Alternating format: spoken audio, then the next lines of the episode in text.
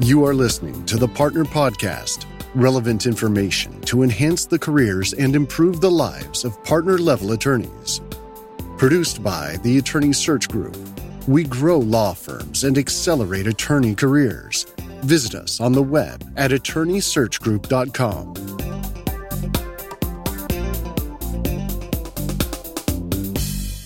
Hi, this is Scott Love, and thank you for joining me on the Partner Podcast.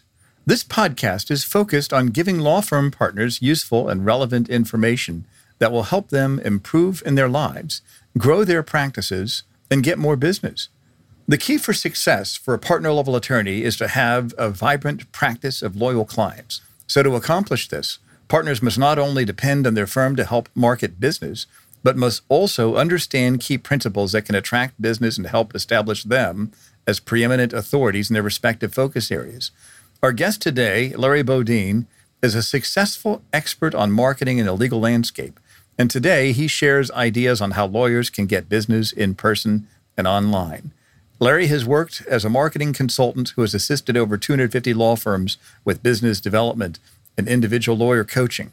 He's also worked in marketing at Sidley for around 10 years. And today he gives us action steps that attorneys can take to help increase their profile and attract new clients.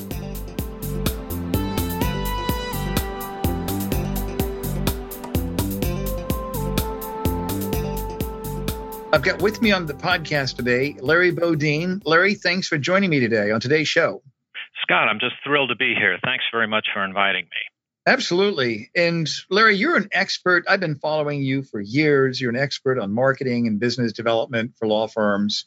And I know the topic that we said we would talk about today is how to get new business in person and online.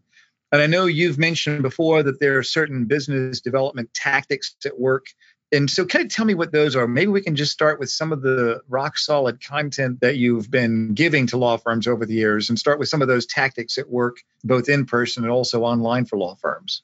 Sure. What it all turns on is, uh, you know, developing quality contacts. And mm-hmm. uh, the way that you start that is uh, uh, in person when you're speaking to someone, there's really no need to sell. There's really no need to, to try to be a used car salesman and put yourself in an awkward position when what you're really trying to do is engage with the other person.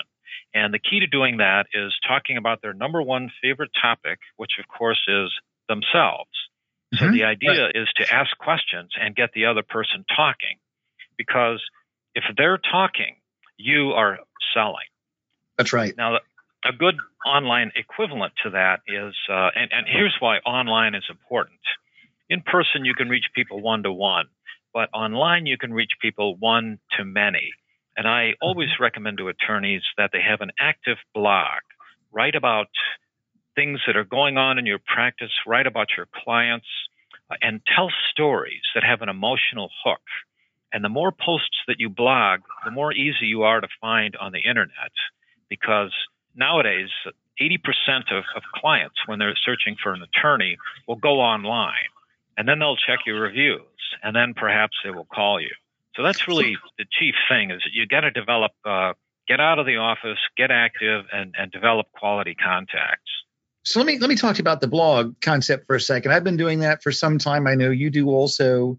Let's say that the partner that's listening to this is with an AmLaw 100 or AmLaw 200 firm, and they've got teams of people that do all the marketing for them, but they still believe in the concept of building a following of putting content out that substantiates their expertise, that shows that they're truly an authority within their specialized niche. Should they publish this blog on their own or should they give it to their marketing people to put on the site? What do you think someone like that should do with the content that you think that they should write?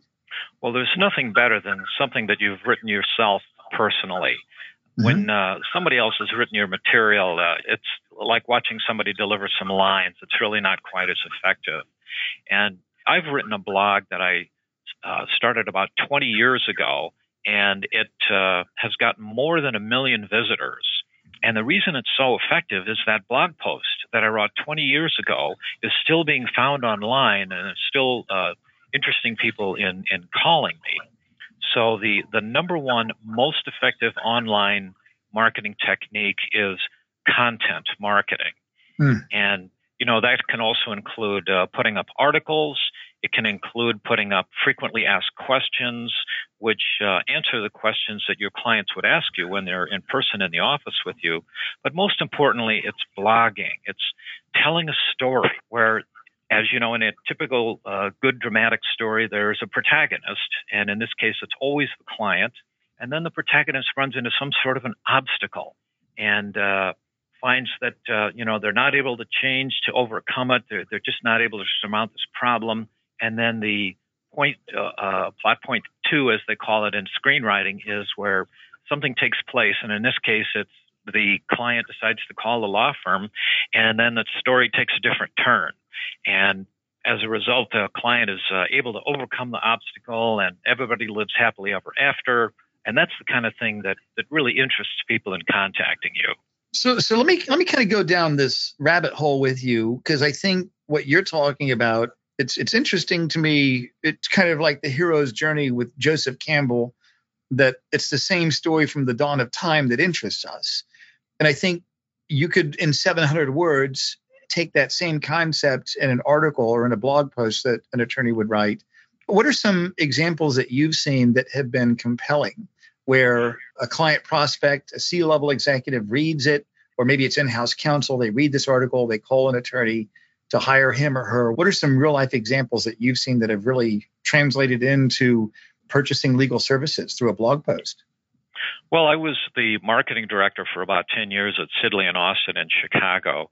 And uh, a good case history uh, was always the most successful marketing initiative that you could do.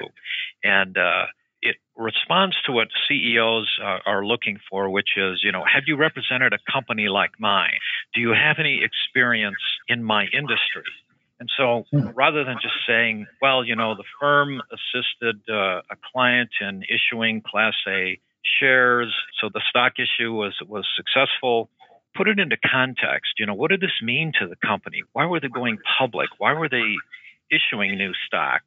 And what did they hope to accomplish? And then, you know, once that this had uh, taken place, what were the results? What were the great benefits that the client hmm. got? And what you're trying to do essentially is to, um, you know, of course, tell a story with the, the classic dramatic story, and if possible, inject a little bit of emotion.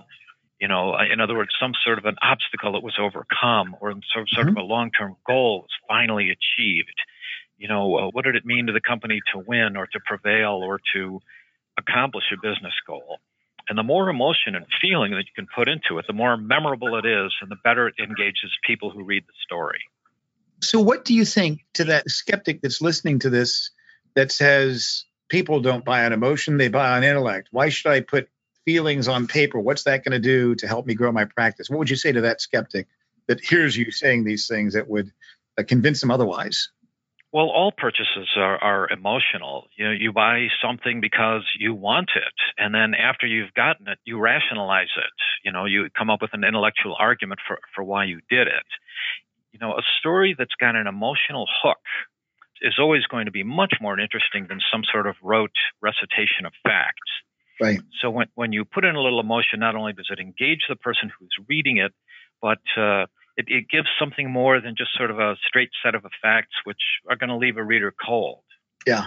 So examples of a trial or a transaction that an attorney got involved in in talking about how it impacted the client. And I always, when I used to have my recruiter training company years and years ago, I would teach people that when you're selling any sort of service, there has to be a personal and an emotional context to it because that's the place from which people make buying decisions.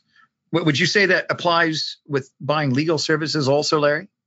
Oh, yes. I mean, uh, you know, if you can address some sort of a, a, worry or or some sort of a fear that was involved, uh, these are very effective ways at uh, telling a story. And uh, part of it is, uh, you know, rather than just limit yourself to uh, marketing to people one on one, which is how marketing in person takes place, I strongly recommend that attorneys join an organization of clients because number one, there's no new business to be found in the office. You have to get out. Right. And so find an organization, become a regular, and uh, volunteer actively because your goal is to get on the board of directors.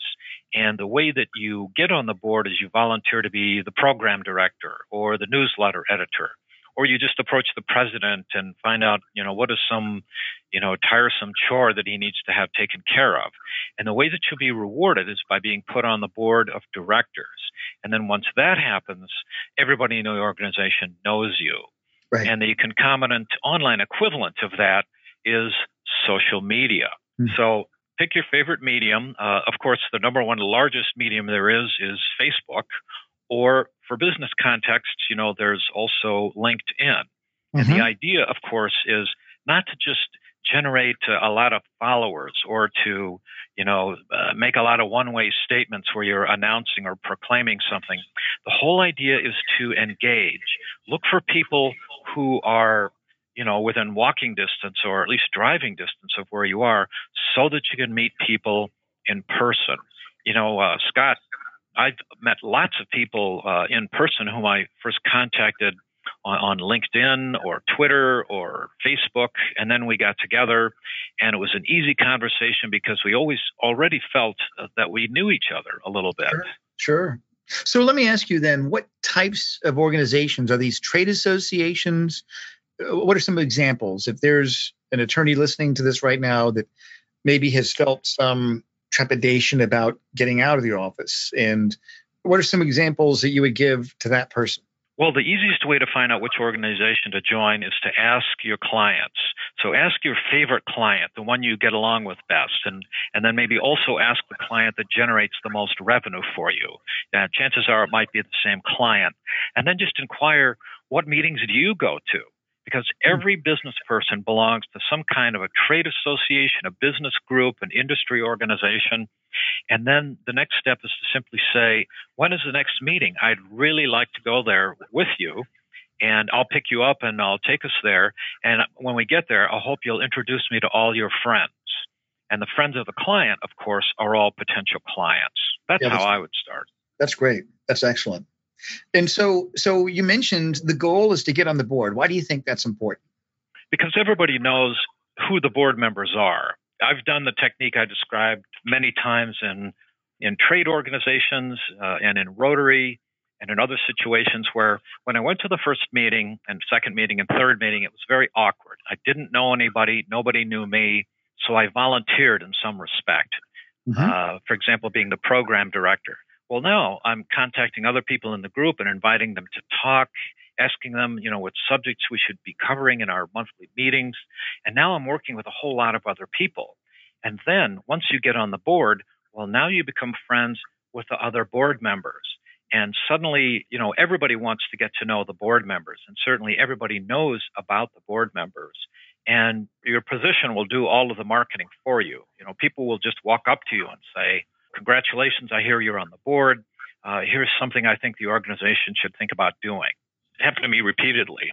Some of the feathers and the caps of partners that I placed were recent developments in their nonprofit activities for these trade associations where and I remember I remember clearly several of my candidates that I placed told me that I just got invited to sit on the board of that group that's going to make me look so good to my clients and it's going to raise that profile. Like what you said i think it's not just the people that you meet it's the fact that you're now in a position of influence where you're perceived to be a little bit sharper than the next guy comparatively of in terms of who am i going to give the work to?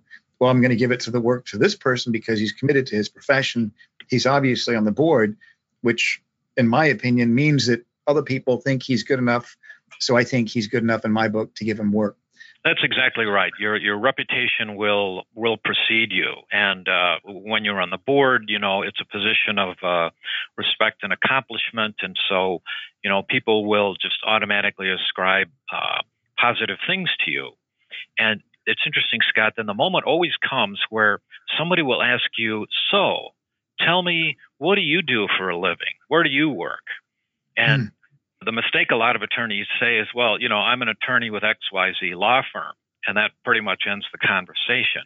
And so, what I recommend instead is you give a 30 second commercial, which is basically designed to engage the other person and get them to ask questions. So, mine, for example, is I help lawyers generate new business and get new clients. And the other person goes, hmm, that's interesting. How do you do that? Uh, can you give me some examples? And of course, now I've been invited to talk to myself. And, right. you know, I've been given permission to stop talking about uh, or asking questions and getting the other person to talk.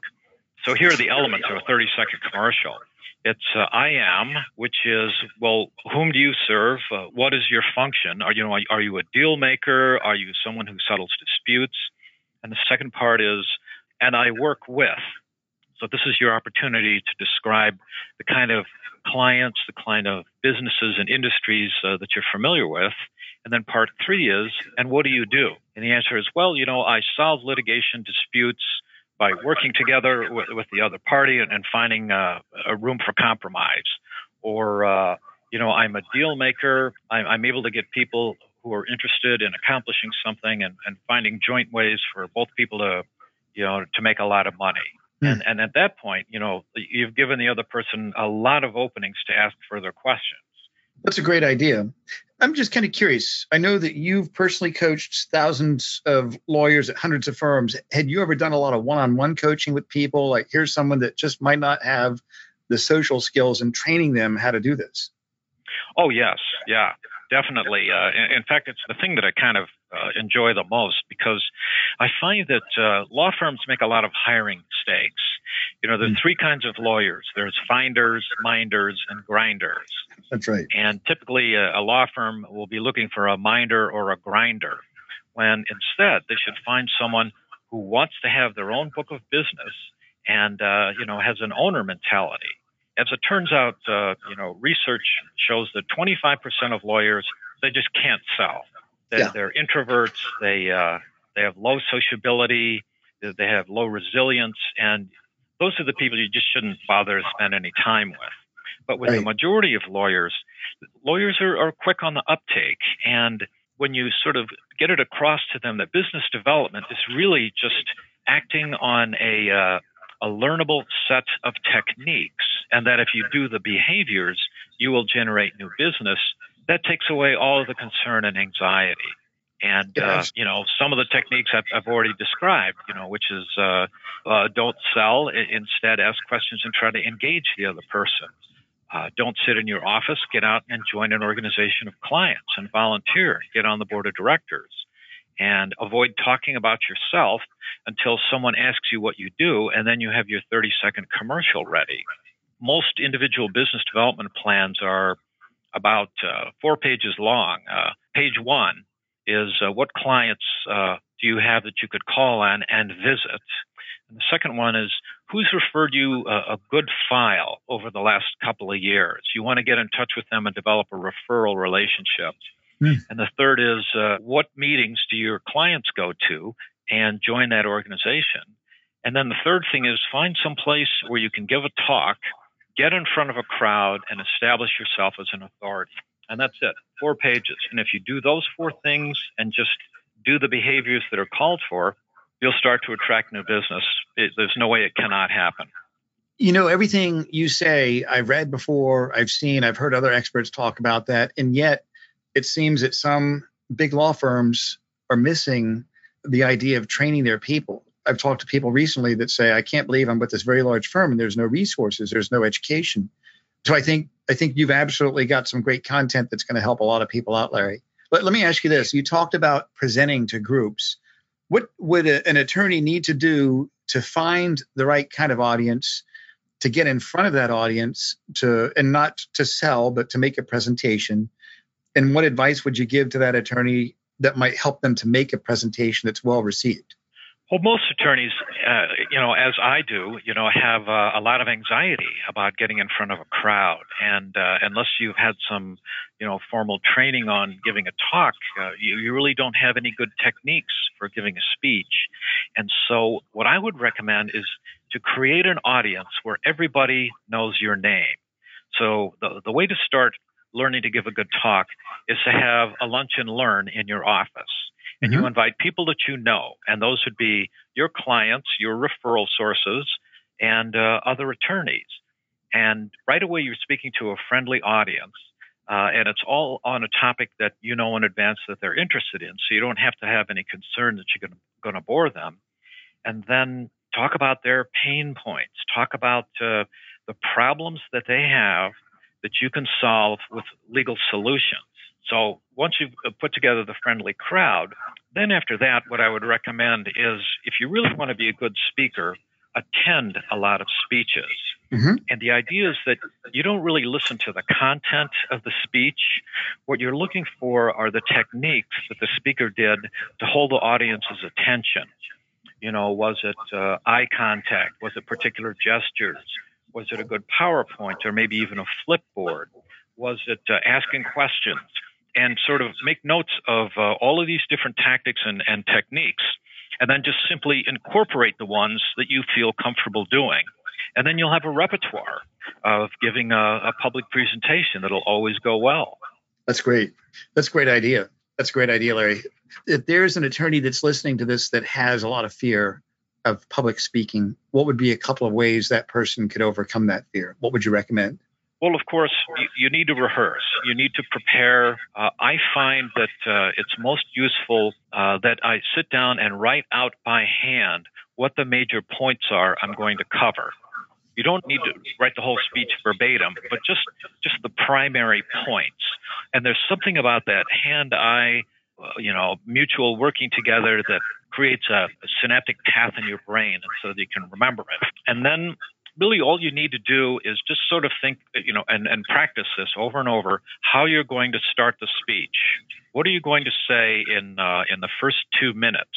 And then you'll find that once you've gotten over, you know, the initial anxiety of, of starting the speech, you'll be completely relaxed because now things are flowing. You've gotten the speech started and you've already written down all of the high points. And chances are they'll be very easy to call to mind.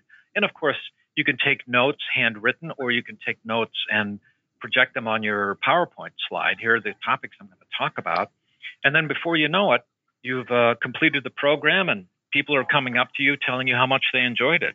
So, Larry, you talk about writing a blog, which I think is great because it's not just getting the attention of people that find you on the web, but after you talk to someone, they're going to check you out and they're going to know what you know based on what you've written. You've talked about speaking which means that you're building a brand of authority because you're the one that's presenting and your competition's in the audience. So obviously, you're the one that is the authority. How do you think an attorney could kind of blend the two together? Can they refer to the blog when they're giving a speech? Can they refer to a speech that they gave when they wrote a blog? How could an attorney use both of those in tandem with each other? Well, where I would start would be to, you know, compose your notes for a talk that you're going to give. And once you've given the talk, of course, now you've really cemented it in your mind. And uh, the easiest thing would be to do to give the talk again and turn your notes into a blog post. Take those exact same points and reiterate and repeat them. This is all about uh, building a brand, uh, building mm-hmm. the, the you know the particular points that people will know about you. And the great thing about starting out with a speech is that you can have somebody videotape it. I highly recommend that. I read somewhere that uh, 80% of people would rather watch a video of somebody explaining how to do something than instead read the text of uh, the instructions on how to do it. Oh, sure. So you can take that video and put it on YouTube. You could put links onto it on all on all sorts of social media. You can upload it to Facebook, and then take the exact same points and then sponsor a webinar. Because after all, you've already given the talk, you've already got the slides, and now create a webinar and send invitations to prospects, to referral sources, to other attorneys, and invite a huge crowd, and you know give it basically a third time. So the advantage is that you know you do the effort once, but then you find multiple ways to present it in a blog, in a video, in a webinar. That's great. So let's just say an attorney listening to this wrote an article, approached a trade association, and said, Here's my article or my blog post that I've written. I'd like to give a speech at your conference or at your monthly meeting on this topic. They say yes. Then you can go back and write in your blog that you spoke at the National Widget Association Manufacturers Meeting on IP or whatever. And then you can even approach them and say, let's do a three part webinar series where we go a little bit deeper on the content. So that way, those people that didn't attend the session can still get value from that.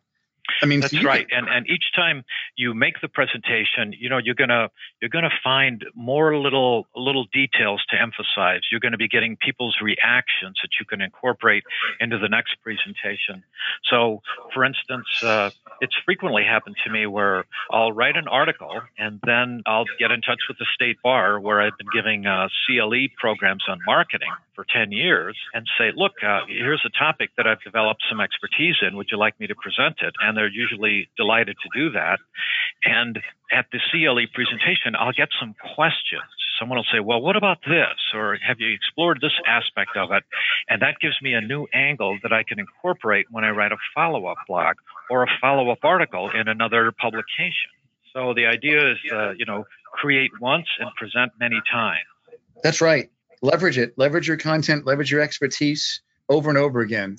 I think that's great. That's a great uh, substantive concept that you have that that makes a lot of sense.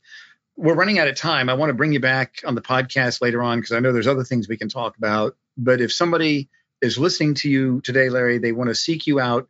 Uh, tell me about the things that you're doing currently. What are some of the offerings that you have and some other resources that can help some people out? Well, certainly. You know, I, I love to talk with attorneys about how they'd like to grow their law firm. And I'm real easy to find. You just uh, Google Larry Bodine or Google law firm marketing, and I'll be on the first page there. And what I would recommend is read some of my blog posts. You can find them online at larrybodine.com. And if uh, you find that you would like to start a blog or would like to market online more effectively, I'm uh, the senior legal marketing strategist at a firm called LawLytics. And mm-hmm. what we do is we specialize, it's a, a, company founded by attorneys and staffed by attorneys, and we create websites that are intuitive to use uh, for attorneys. Uh, but it really all starts with a call. Just give me a call, tell me what's on your mind, and uh, let me know how I can help you. That's great, Larry. Thanks so much for your time and being a guest on the podcast. And we'll certainly have you back here in the near future. Well, you're very welcome, Scott. I thoroughly enjoyed it. Thanks for joining me. And if you have ideas or recommendations for this podcast, please email me at scott at attorneysearchgroup.com. For more information about the Attorney Search Group and the services I offer as a sports agent for partners who want to find a better platform, visit me on the web at attorneysearchgroup.com. This podcast is a part of the C Suite Radio Network. For more top business podcasts, visit c-suiteradio.com.